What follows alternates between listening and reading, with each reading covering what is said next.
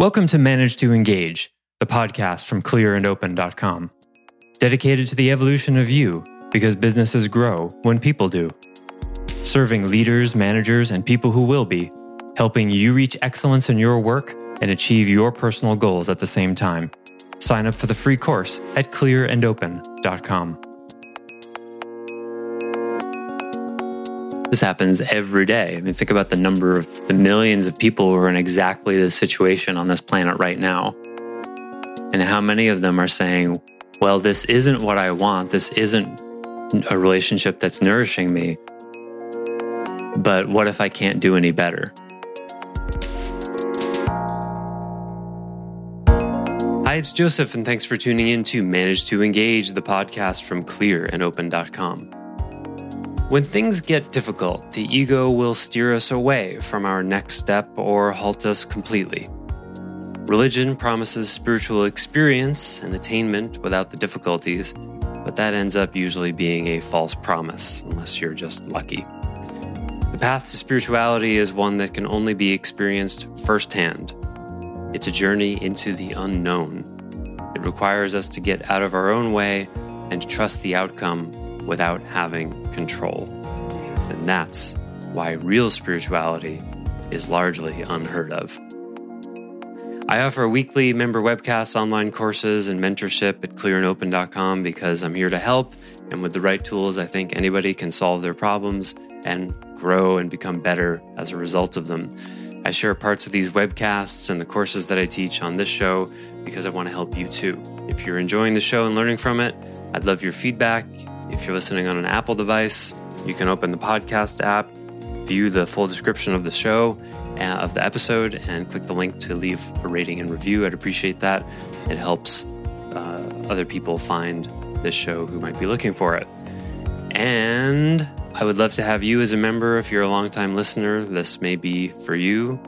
Give it a shot. In fact, you can try it for thirty days risk-free if you want. I'll give. If you try being a member for thirty days and you don't like it, I'll give you your money back. So give it a shot. Take a risk. See what the outcome might be. Okay, thanks for listening. Let's start the show. But it's not an easy path.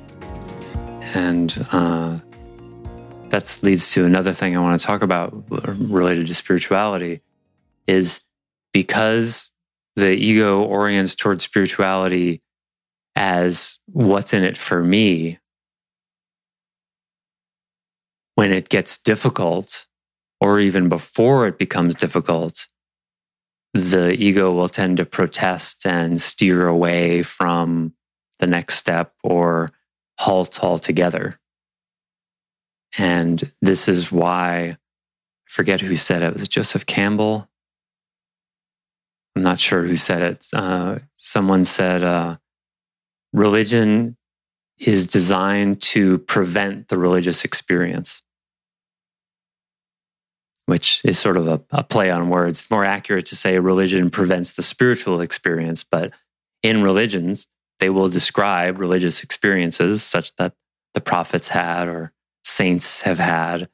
And, you know, the the religious figures, like uh, certainly the major prophets, Muhammad, Jesus, Moses, Noah, these kinds of people, certainly the Old Testament prophets, but even the more modern folks like Saint Francis of Assisi and um, Mother Teresa, and you know, the if you look at the stories of these people, they have real crises that happen in their lives. Joan of Arc, they have real crises and are delivered through intense difficulty to deeper connection with spirit.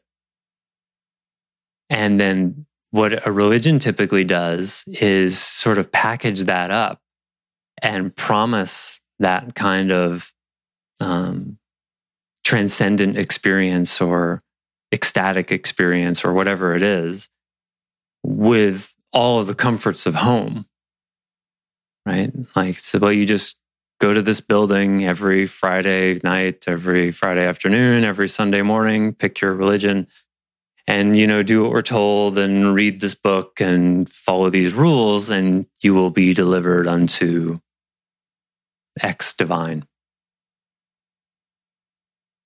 Well, that's not how it works. That's not how it works. It's the spiritual path is a embodied, lived, unprotected kind of experience. It's filled with the unknown and uncertainty and risk and difficulty.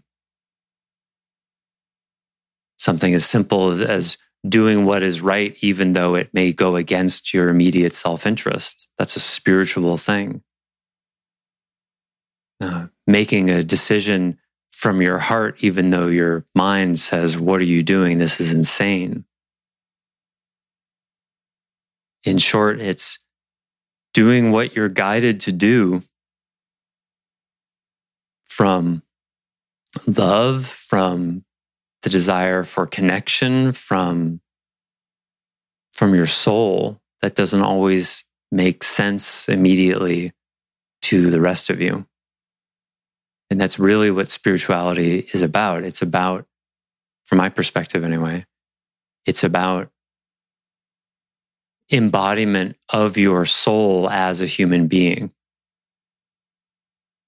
That's what spirituality is about in clear and open land.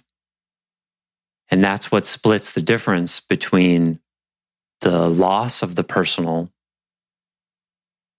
that is typically viewed in uh, in universal spiritual domains, where the edict is, well, in order to be spiritual, you have to lose the personal, versus anti-spiritual domains that says, well, I don't believe in the spiritual, you should just be a person, because that's what you do experience.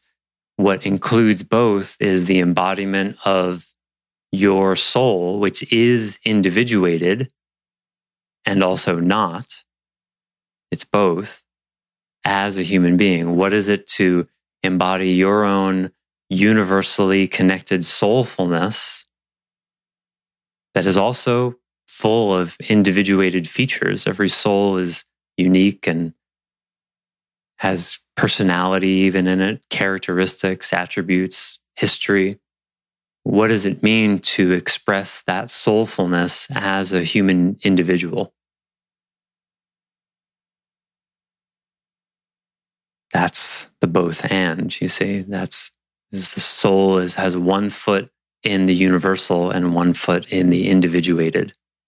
What would it mean to express that personally?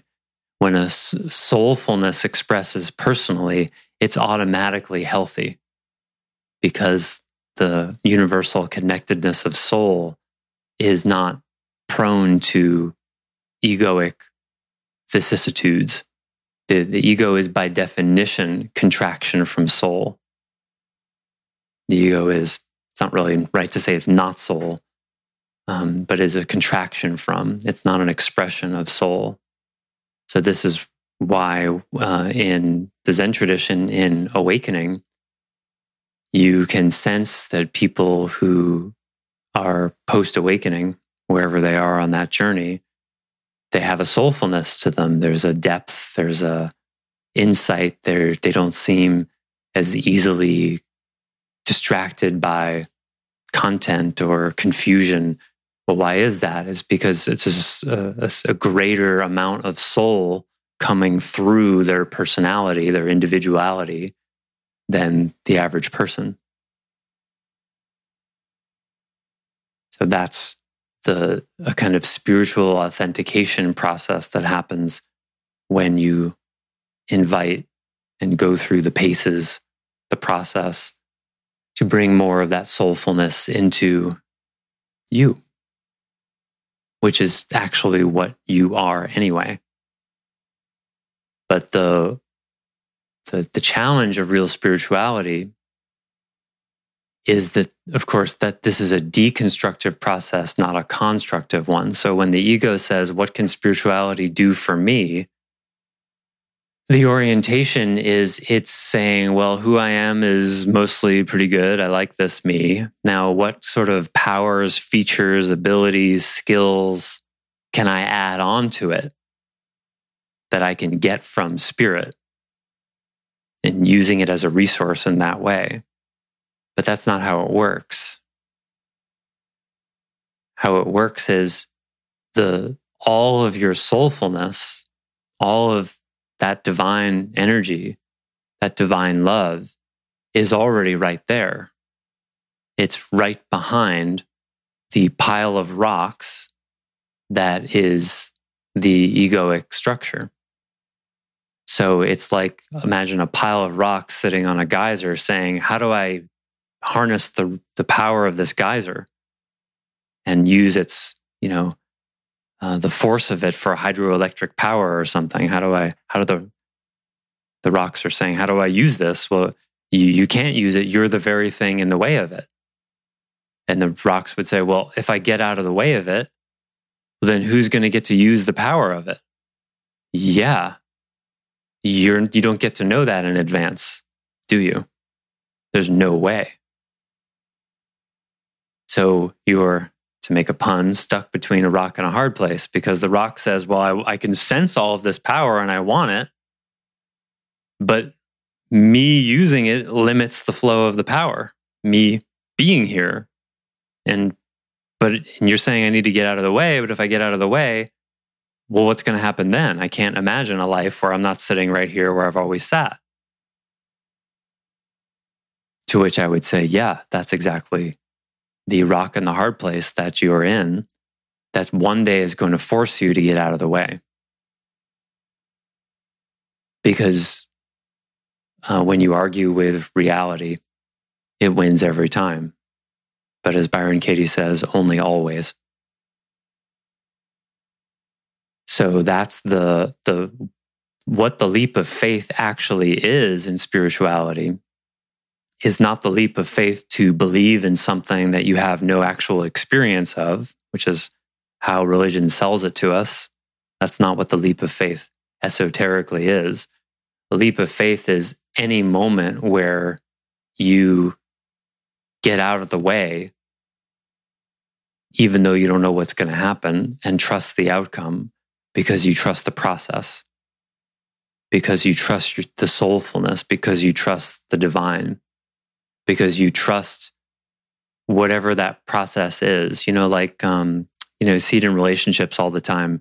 People are stuck in long-term relationships that really don't nourish them and don't show any signs of getting any better.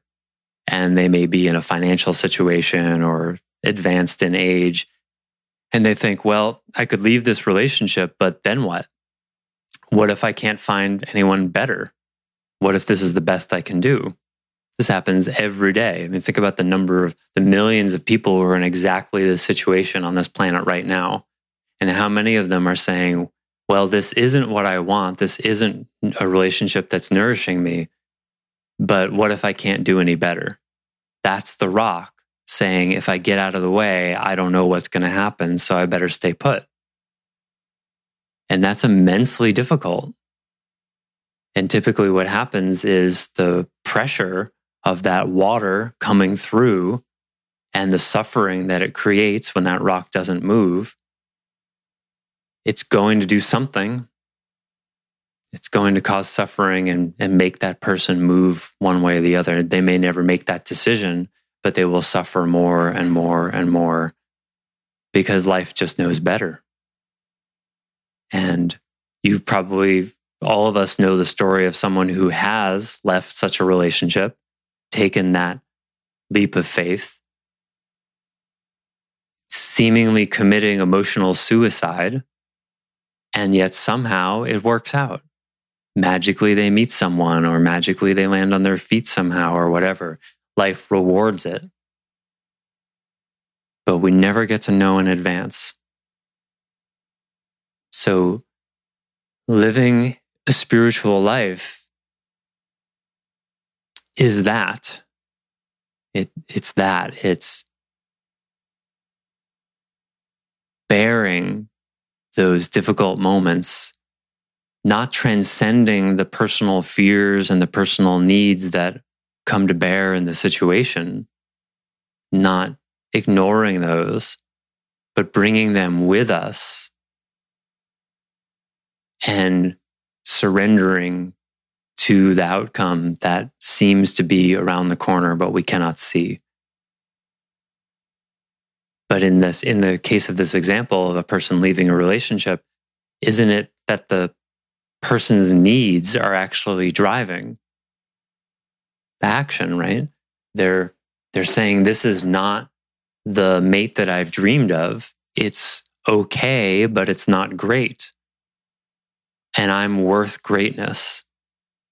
Or so I think.